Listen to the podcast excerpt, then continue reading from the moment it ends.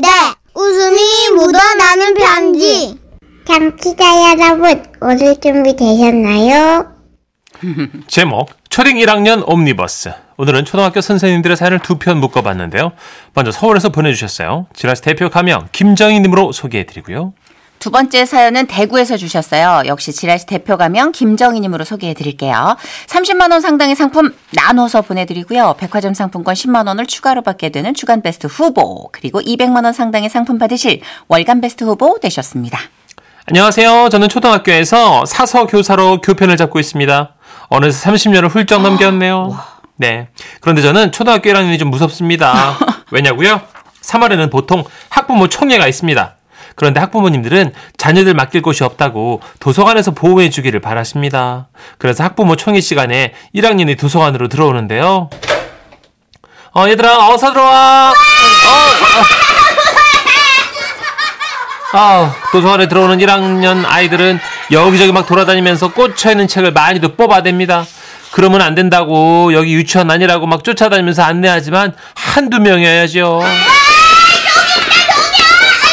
그러다가 아이고 저런저런, 아우 네 집애야, 학부모 총회가, 아우 별나다 별나 진짜. 아우. 학부모 총회가 좀 늦어지면 한 명이 또 울기 시작하는 거예요. 아이고 아이고, 우리 친구 왜 울어? 왜 무슨 일 있어? 있잖아요. 어. 엄마 보고 싶어요. 아이고. 엄마, 우리 엄마 알아요.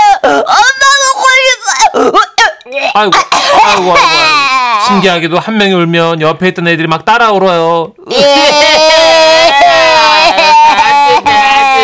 어떤 학생은 그렇게 울다 울다가 도서관 바닥에 막 과자 버, 먹은 것을 개어내기도 해요. 아이고, 아이고. 어머, 어머, 어머, 얘 어제 뭘 먹은 거야? 다 개어내고 나면 아이는 울음을 그치고 말도 하죠.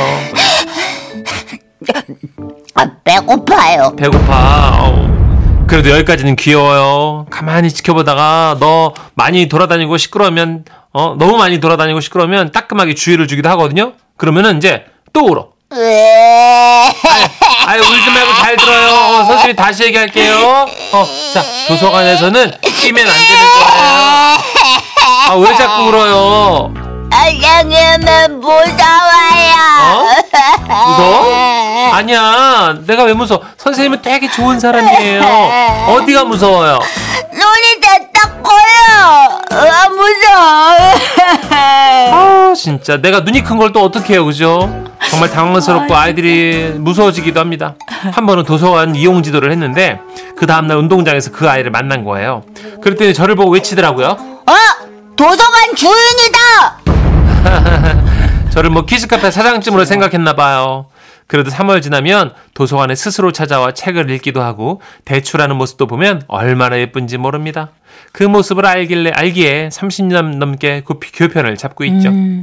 요즘 학생들이 문해력이 없다고 하는데 책만 잘 읽히면 문해력 문제없습니다. 우리 학교 학생들에게 문해력이 뭐냐 물었더니 이렇게 대답하는 친구도 있더라고요. 문해력이요? 어, 문제 해결 능력? 틀렸지만 어쩌면 맞는 말이죠. 문해력을 가지고 있으면 문제 해결 능력도 좋아지니까요. 기본에 충실한 교육이 되었으면 좋겠고요. 다른 학교 일 학년은 어떤지 아시는 분 있을까요? 여기 있습니다. 안녕하세요. 저는 초등학교 교사입니다. 네네. 일, 이 학년만 삼 년째 맡고 있는데요. 하루는 수학 시간이었습니다. 칠판에 두수의 덧셈을 알아봅시다 라고 학습 문제를 적고 있었는데요.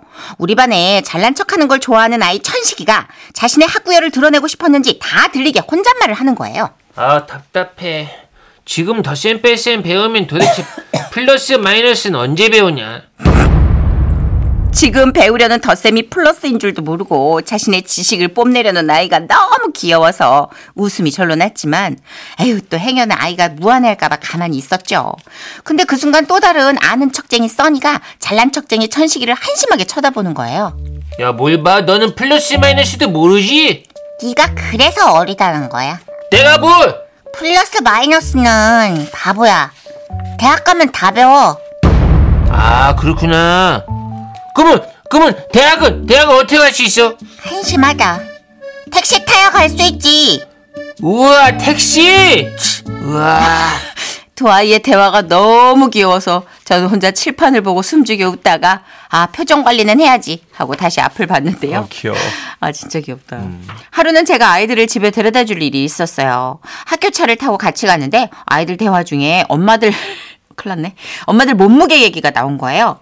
아 여기서는 좀 지도가 필요할 것 같아 제가 얘기를 했죠.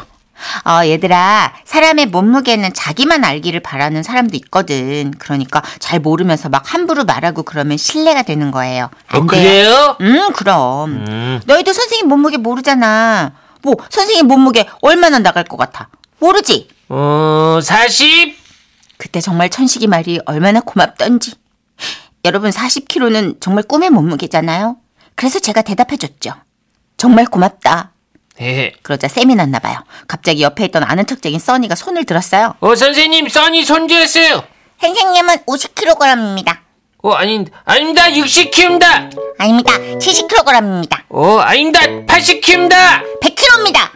아니 선생님 몸무게냐? 아 숫자가 높을수록 좋은 거라고 생각한 아이들은 일단 제 몸무게를 백으로 만들었고 저는 천식이 대답이 궁금했어요.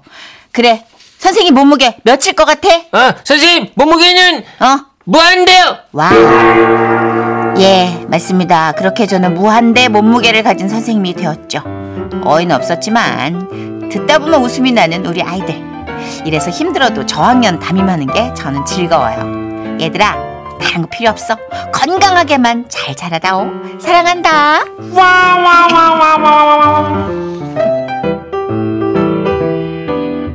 그래 진짜 아, 일은 힘들어도 저학년은 그러니까요. 어디로 튈지 모르는 탱탱볼 같아서 선생님 판사하고 계신데 오, 뒤에서 진짜? 지들끼리 야 대학은 택시 타야 되는 거야 멍청아 네가 그래 한심한 거야 뭐 네, 칠사팔오님 귀여워. 어, 제가 가르친 초등학교 일 학년 학생 중에는 네네.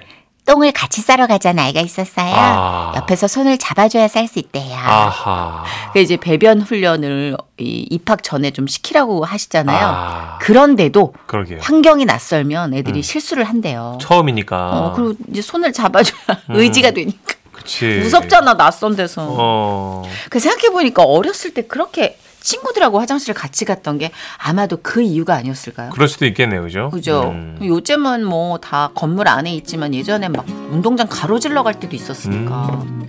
네, 우리 예쁜 노래 하나 들을까요? 박학기 씨의 노래입니다. 네. 따님들 목소리도 들리죠? 예. 비타민.